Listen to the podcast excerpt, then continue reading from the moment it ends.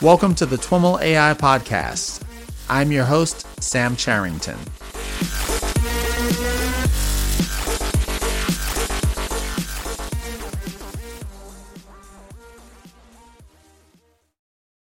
Lynn, welcome to the podcast. Thank you. How did you get involved in machine learning and artificial intelligence? Um, so I um, I've been passionate about science and mathematics from a very young age, and when I got to college, I started studying uh, electrical engineering, and computer science. Okay. I got involved with. Uh, and where was that? That was at MIT. Okay. Yeah. So I've heard I, of that. So, so, yeah, I participated in uh, the SuperUROP program there, which is an undergraduate research program. And during, as part of that program, I got to work on um, designing, building, and programming a wireless um, health monitor okay. that essentially keeps track of cardiovascular uh, signals. Um, it connects to the ear and uh, connect, collects that data and sends it to a smartphone. Okay, and it's what was that program called? Uh, SuperUROP. Super Europe? Yes. Okay. So Super Undergraduate Research Opportunity Program. Ah, That's okay. what it stands for. yes. So it was a pretty exciting project, and I found out that I was really interested in both the hardware and the software side. Okay.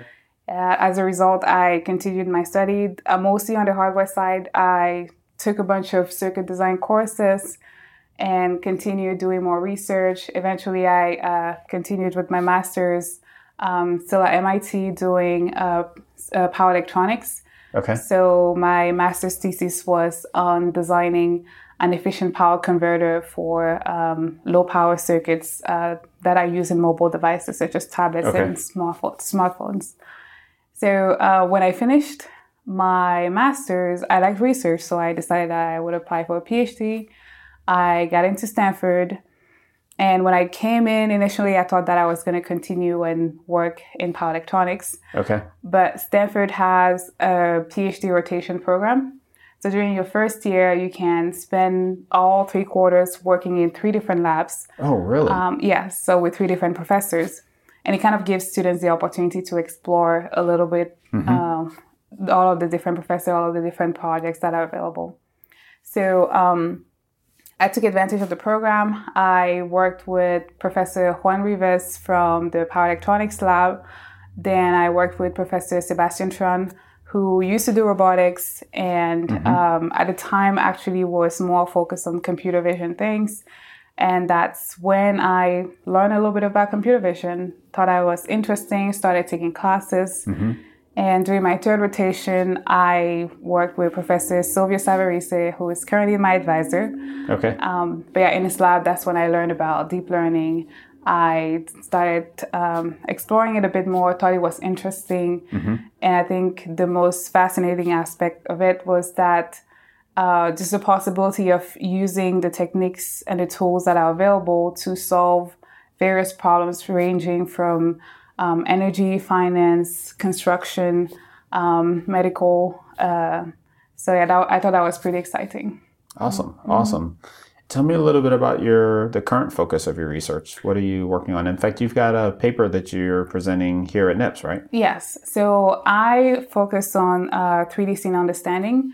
Okay. So um, I um, my goal is to take visual information um, about the 3D world and try to make sense of it. Mm-hmm. And the reason why such information is important is that if you have um, in intelligent systems that are surrounding human beings and that are able, or in order for them to be able to assist human beings, they need to be able to understand what is going on around us. And mm-hmm. some of the applications of that are self-driving cars and just um, uh, general assistance within the home. Let's say an elderly person who needs help with daily tasks, or even a surgeon in the hospital that mm-hmm. needs assistance, maybe for getting tools around and things like that. So, um, I have been working. Um, my recent paper is about semantic segmentation of 3D point clouds. Okay. So, uh, with sensors such as Kinect sensors, uh, LiDAR sensors, you can acquire uh, models of 3D environments. It could be indoor spaces or outdoor spaces. And that information is not uh, meaningful in, of, in and of itself. And using deep learning, we can make sense of it. And um, the the goal of the project was essentially to identify all of the different elements that compose uh, the data, the 3D data. In indoor spaces, you might be interested in identifying the walls, the ceilings, the objects, the tables, chairs, and all that. And in outdoor spaces, uh, you might be interested in identifying roads, the cars, um, and buildings, for instance. Mm-hmm. So the method that we develop is well. Just before you yes. go into the method, to just to make sure I understand, mm-hmm. um, I'm imagining we've got a Kinect sensor in here, yes. and it's giving us kind of this 3D point cloud of everything uh, in this room, mm-hmm. but it's just points, and yes. so you know the points aren't distinguished from you know the table, the the uh, chairs, etc., the people. Um, and so you're applying deep learning to, on top of that raw data set to exactly. um, then categorize, or is it a categorization problem exactly. for each of the points into, you know, some object? And you don't know the objects exactly. that are in the field before you before you do this yes right? we don't know the objects that are in the field but we are we have a certain set of objects that we're interested in so okay. um, the uh, the thing with deep learning or at least supervised learning is that uh, you need to know the classes that you are interested in ahead of time. Mm-hmm. So there, in order to first perform the annotation because the ground truth is needed. Mm-hmm. So during the annotation process, you essentially choose the classes that you are interested in. Okay. Um, and that's what you use for training. So although you don't know all the classes that are available in your data set, there will be a specific set of classes that are used during training and during, during testing. And usually there's a default class that is called clutter or other, okay. um, which is used to identify anything else that wasn't labeled in the data set. Okay. Yeah. And so when you're identifying the, the classes that you expect, is this a small number of, you know, I'm expecting to see, you know, this is a, a home environment, you yes. know, there's probably, you know, one of these 10 things, or is it like, you know, a thousand classes, all of, of ImageNet or something like that? So at uh, the level of 3D, uh, uh, 3D data, it's still a very small number of classes. Okay. In part because 3D data is much more difficult to annotate. Mm-hmm. Um, and so uh, the number of classes range somewhere between eight to um, tens or 20 classes. Okay. So it's not yet in the hundreds. Okay. Um, it's a lot more difficult to annotate 3D data. And the, the fact that sensors, depending on what modality you annotated in as well, um, the sensor data could also be very noisy. So it could be mm-hmm. difficult to identify certain classes. Mm-hmm. So, and that's one of the challenges with uh, 3D data compared to images. Images are much easier to acquire, mm-hmm. and pretty much everyone today has uh, a cell phone, a camera. So there's a lot of images that are being created right. um, at during at every second. And the same, it doesn't apply to 3D data. Not everyone has mm. a Kinect sensor or a mm-hmm. lidar mm-hmm. that they use to they use on a daily basis, essentially. Yeah. So. Um, 3D data is much less available, and then you need uh, those specialized tools to really annotate them. So okay, it's a bit more difficult. And when you when you say annotate, are you talking about um, using your model uh, to annotate, or are you talking about the pre pre training task of having um, you know creating the training set by annotating um, you know sample data yeah so i'm, I'm talking about the pre or this uh, the task before training uh, okay. Uh, the task of generating the, the data set itself and the annotations that right. are going to be used for training right so that is the most um, challenging part um, okay. around 3d computer vision you know even for for 2D data. Yes. Right? Uh, my sense is that the folks that are doing annotation at scale have all kind of come up with their own systems for doing this. There's not like an off the shelf open source annotation toolkit. I think there should be. Well, um, but I haven't really seen anything like that. There are various ones that are out there. Are there really? Yeah, there definitely are. It, they're. Uh, I think one of the one the one that I can think of off the top of my head is called LabelMe. Okay. So it's available uh, to the research community, and a lot of people use it. Oh wow! Okay. Um, yeah, so they definitely are for images and also for 3D data. More recently, um, there was uh, an, an, annotation tool called ScanNet that was released um, mm-hmm. to annotate 3D data. So it makes the task a lot more easier. So okay. uh, essentially, the, the task is to paint over a bunch of segments in 3D. Okay. And uh, choose a class for the segments that I painted over. So it makes the task a lot more, a lot easier. Um, but even then, it sounds like there's you've got all kinds of amb- ambiguity because you're you're painting in 2D over this 3D so, point cloud. Is that right? Or are you doing like rotations yeah. and all that kind of stuff? Yeah, ScanNet actually allows you to paint in 3D. Oh, really? Yes. Okay. So that is, uh, it's more suitable for, for 3D data. Um, the, the challenge there is that um, the, the reconstruction that is used as the basis of the annotation needs to be uh, very high quality, which is not always the case um, because the sensors, the 3D sensors are, are noisy. Mm-hmm. And um, what happens is that you're able to annotate the bigger objects that are more visible, okay. but the smaller objects are still a bit more challenging. Okay. Yeah. Um, so you can easily paint the table, but painting a bottle of water on the table is going to be a lot harder because exactly. points will be missing or that kind of thing. Exactly. Whereas on an image, it's much easier to do that. Right. Yeah. Right. Mm. Um, Wow, interesting. I didn't realize that. Uh, you know, I've had this conversation with a bunch of folks that are working on this, and they all say, mm-hmm. "No, no, there's nothing really out there. We had to build it ourselves." Well, um, it, there there are some tools depending on the quality. They're mostly research tools. Okay. So they may not be um, very thoroughly developed. If you want to use it for production, maybe it's not what you want to use. Right. Right. But there are tools that are used by the research community. Okay. Yeah. Um, but I imagine then that um, you know, even you know, if you're trying to do 3D annotation, is it? Um, I'm imagining that it's harder to like get a mechanical turker to to do 3D labeling. You know, a because you know there's probably some kind of special plugin that has to be used if you can even do it over the web. Mm-hmm. Uh, but then B, just the complexity of like the instructions you give and, yeah. and that kind of thing. It sounds very difficult. It likely is uh, slightly more difficult than images, but it is doable. Um, okay. Again, the uh, the tool that I mentioned, ScanNet, that's essentially what they did. They crowdsourced um, both the data collection process and the annotation process. Okay. Um, so they, they had people, they had Turkers. Oh, oh, I'm not sure if it was Turkers, but they had workers mm-hmm. um, actually annotate using their tool. They gave them instructions, and the annotations turned, turned out pretty decent. Okay. Yeah. Mm-hmm. Interesting. Okay, so we've got the you know we've got some tra- training data yeah. uh, assembled. You know, tell us about your process and and um, how you went from that to point segmentation. Okay. So essentially, for each point in the 3D data in the point cloud, mm-hmm. we want to assign it a label. Mm-hmm. And um, we wanted to leverage uh, convolutional neural networks uh, mm-hmm. since they've been shown to work really well for images.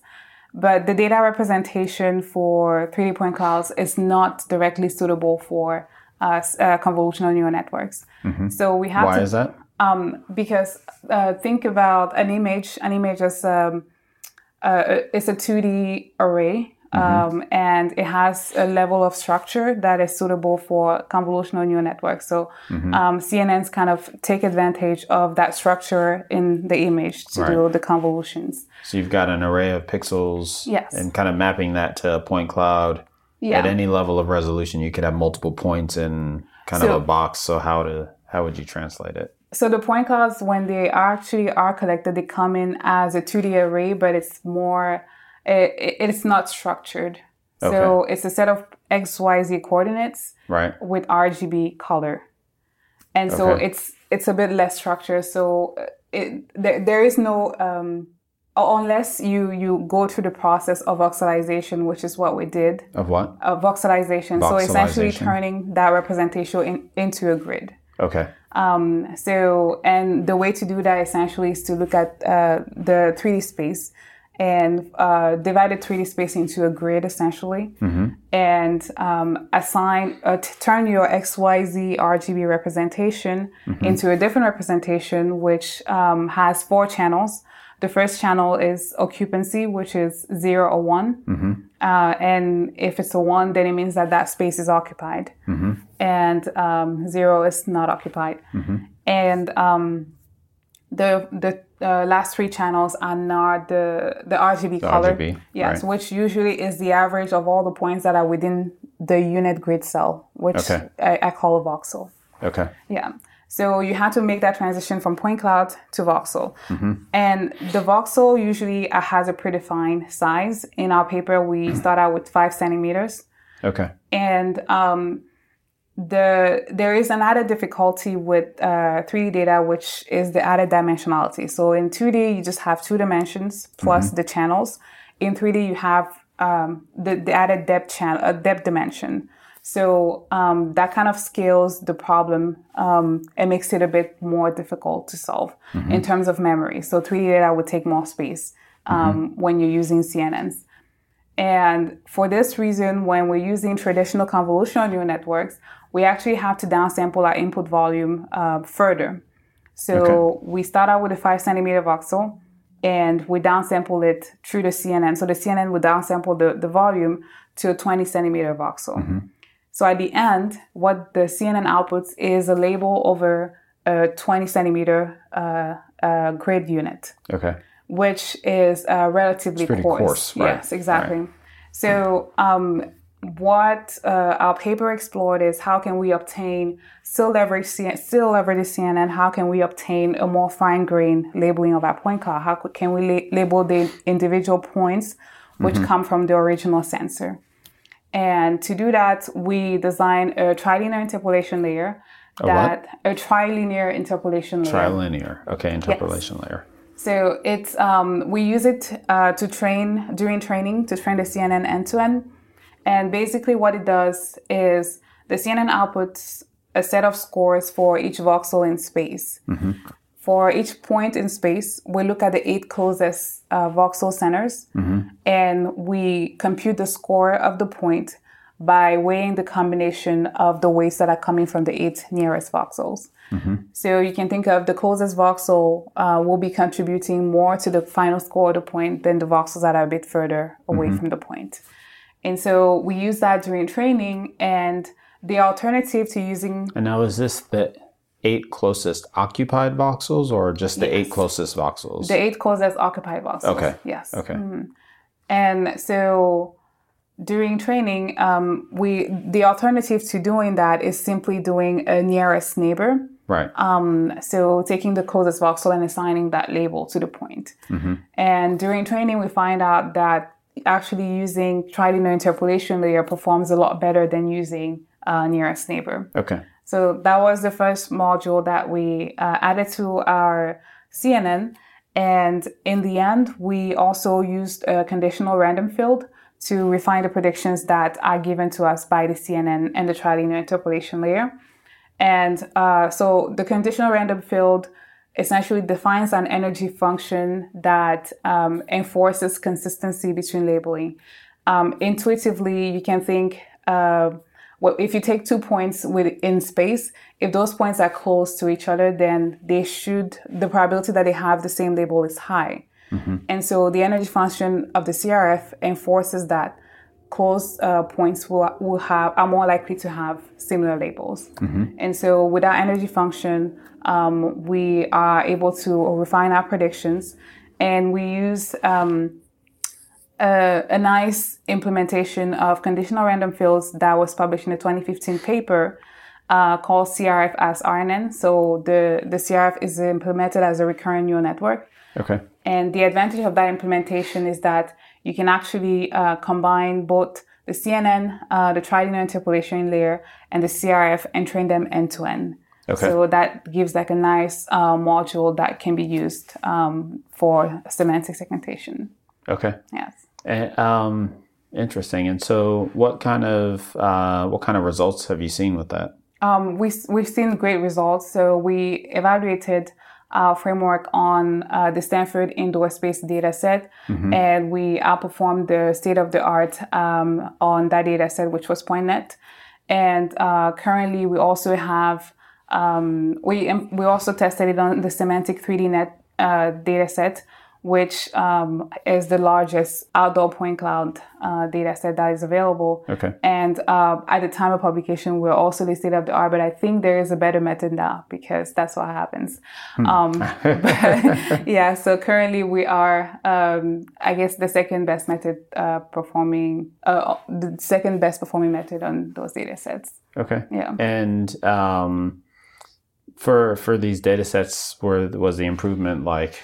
Order of magnitude, or was it like huge, or was it incremental improvements relative to the prior state yeah. of the art? So depending on what we saw was that the best improvement that we got was on the largest data set. Okay. Um, so we had about uh, oh, I cannot remember the actual numbers, but it was more significant on the larger outdoor point cloud data set. Okay. Um, there was also a pretty large gap between um, uh, on the on the on the smaller uh, indoor spaces data set, but the data set is also um, relatively small, mm-hmm. and so the performance, the absolute performance, is still a little bit low. And I think as we get more data, the the numbers should get better. Hmm. Yeah. Um, now, this conversation reminds me of another conversation that I've had here at NIPS. Mm-hmm. Um, well, it doesn't remind me of it. It mm-hmm. uh, is potentially related to another conversation that mm-hmm. I've had mm-hmm. here at NIPS, and the mm-hmm. um, the idea with the research they were doing is that there are like here you've had to, you know, a lot of what your research focus was was kind of fitting or transforming this point cloud to mm-hmm. the the voxels and potentially losing the relationship between some of the the individual uh, points in the cloud. And uh, they uh, this was an interview with Joan Bruna um, mm-hmm. at NYU and uh, Michael Bronstein, and like they are developing. Uh, or re- they're researching algorithms that take more like a graph approach. Okay. And so the mm-hmm. the individual points would be seen as a graph as opposed to um, points in a uh, Euclidean space. Okay. Um, have you looked at that kind of approach to doing segmentation? I have not personally, um, but one, I, I, think it's a promising approach as well. Mm-hmm. Um, we do use some amount of graphical representation in our method, not okay. at the level of the CNN, but more at the final module, which is the conditional random field. Okay. So after we get back to our initial representation, but I, I do think that approach also is likely promising. Mm-hmm. Yeah. Mm. Interesting. Um, I guess that's the great thing about NIPS is that you get exposure to all of these different folks working yes. on kind of related things and can you know try to pull together different ideas yeah there's definitely a lot of work that is being done um, in this field people are looking into um, different ways of processing the data so mm-hmm. one of the, the,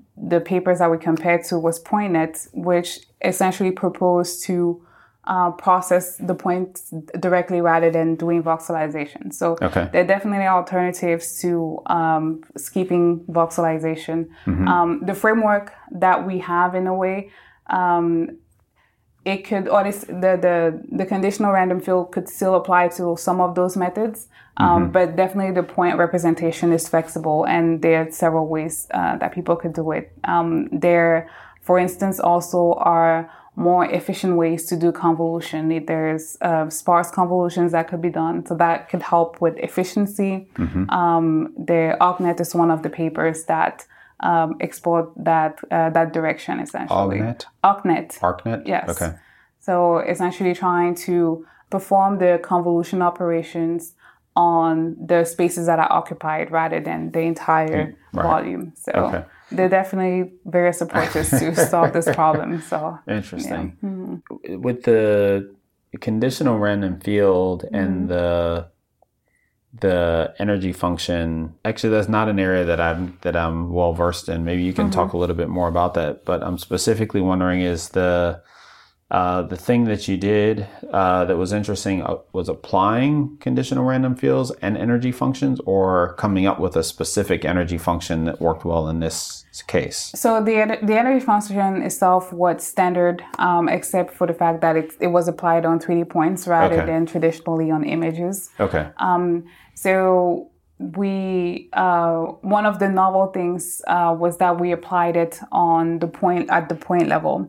Okay. So the the the end part of our framework essentially is. Um, it's, it's different in, in, in, that we're not operating in voxel space. So mm-hmm. traditionally, when you're, you're using uh, the CNN and adding a CRF to it, usually the input does not change from start to end the input space. But mm-hmm. we sort of have uh, this interpolation layer that helps us to go from a discrete space to a continuous space. Mm-hmm. And uh, we do further processing within our continuous space uh, with the CRF as well as the trilinear interpolation layer.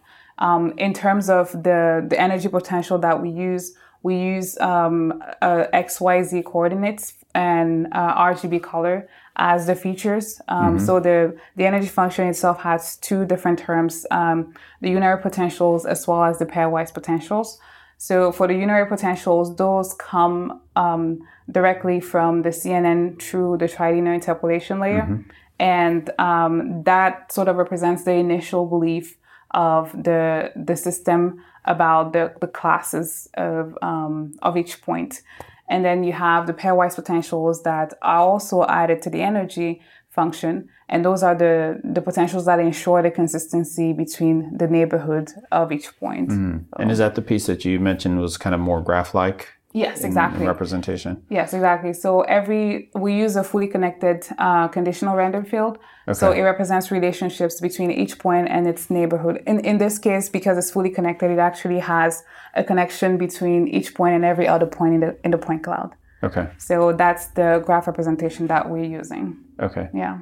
Um, so what's next for this research? Um, so this research is actually um, a small subset of a uh, a bigger set of problems that I am exploring. So I am interested in, um, as I said earlier, I'm interested in trying to see uh, how we can e- enable intelligent systems to assist human beings in their environments. Okay. So the first subset of that is scene understanding. Okay. Um, you can What's ima- in the environment? Exactly. so you can imagine if you give um, a robot an order to go to go to the bedroom and get um, a book or get, get the Harry Potter book from my bookshelf. Mm-hmm. What does the robot need to do in order to accomplish that task? Mm-hmm. There's various fields that come into that. Um, there's natural language processing, there's vision, there's mm-hmm. robotics, and um, so the natural language processing to first understand the, com- the command, right. Um, the visual part, the perception part to navigate through the room, mm-hmm. get to the room, identify the object, and finally uh, the robotics part to actually do the interaction and pick up the objects. Mm-hmm. So um, I started working on the scene understanding um, within, uh, in terms of a more detailed uh, scene understanding, identifying objects. But there's also a higher level scene, uh, scene understanding that um, is involved in those kinds of um, uh, assistance, which is how do you identify the different places within a building? So how do you know mm. where the bedroom is? Mm-hmm. And so when we take those 3D point clouds, that information also is not available. So mm. I am interested in looking at um, getting that higher level understanding of uh, scenes as well, and specifically using neural networks to um, to uh, obtain a navigation uh, focused uh, floor map of environments. Mm-hmm. So there has been work done in uh, getting uh, floor maps of environment, mainly segmenting rooms um, uh, between each other, so figuring out the separation between rooms. But uh, in order for in order for those to be helpful for navigation, um, we need more information. We need uh, the identity of rooms. So we need to know that um, this is a living room, a bedroom, a bathroom, and mm-hmm. so on and so forth. And in addition, uh, potentially we need to know the the location of entrances to each room. Mm-hmm. So once you have that kind of information, you can now plan navigation to go to a specific room. Mm-hmm. So that is those are the two parts of scene understanding that I'm interested in. So I, getting a high level understanding of scenes as well as the more detailed object level understanding of the mm. scenes. Um, so for the the higher level piece, yes. there's been, as you mentioned, there's been a ton of work that's happened. Yes. Uh, a lot of it in the robotics community in terms of mapping uh, environments and things like that. Mm-hmm. Is part of what you're trying to do um, to be able to identify uh, the the identify a room, for example, based on what's in the room, as opposed to you know being given a specific label or something like that? Yeah, the the idea is to identify the room based on what is in the room, so okay. based on the visual information, um, but also at the 3D level, because there there is work that uh, can identify a room based on an image right. of the room. But if you are in one location of a room, of, of, of a building and you want to get to the other location, that kind of information is not going to be very helpful. Mm-hmm. You need to have a map of, of the environment and mm-hmm. know what room, uh, where each room is located. Mm-hmm. Um, and so we're doing that more at the 3D level and at a higher perspective rather than using images. Mm-hmm. Yeah. And in practice, do you envision that a system like this would be used like dynamically or statically? And what I mean is, you know, are we going to have like a mini lidar on the robot, and mm-hmm. as it navigates the the environment, it's making determinations about what the room is, or more like in the future, all buildings will have, you know, they'll come with 3D point clouds or something on whatever the future version of a floppy disk is. Okay. like, I think there would be an initial map of uh, 3D environments, mm-hmm. and as um, as the robot navigates around the environment, then it can update what the map looks like, but at a more local level. Mm. So if you have an initial state of, of a room and you mm-hmm. pass at a certain point and you see that something has changed, mm-hmm. then you mm-hmm. can update that in the internal map that you have. Mm-hmm. So it doesn't need to be updated um, uh, in real time. Well, it, the the entire map does not need to be updated mm-hmm. always, but there needs to be an initial starting point uh, that can be updated locally as the uh, as more information is gathered over time. Mm-hmm. Yeah. So the the robot would know the kind of overall 3D structure of the environment, yeah. but might be able to infer that well, you removed a bed and put a desk, so exactly. this is an office now as opposed to a bedroom. Exactly. Um, so I guess for for an office to change to a bedroom, there will probably be a lot more than like one single change. Uh-huh. But even I, imagining that a room, the room state is uh, still the same, but just a chair was moved to a different location. Mm-hmm. That can affect navigation planning, for mm-hmm. instance, and that's something that is worth updating as well. Mm-hmm. Oh yeah. Mm-hmm.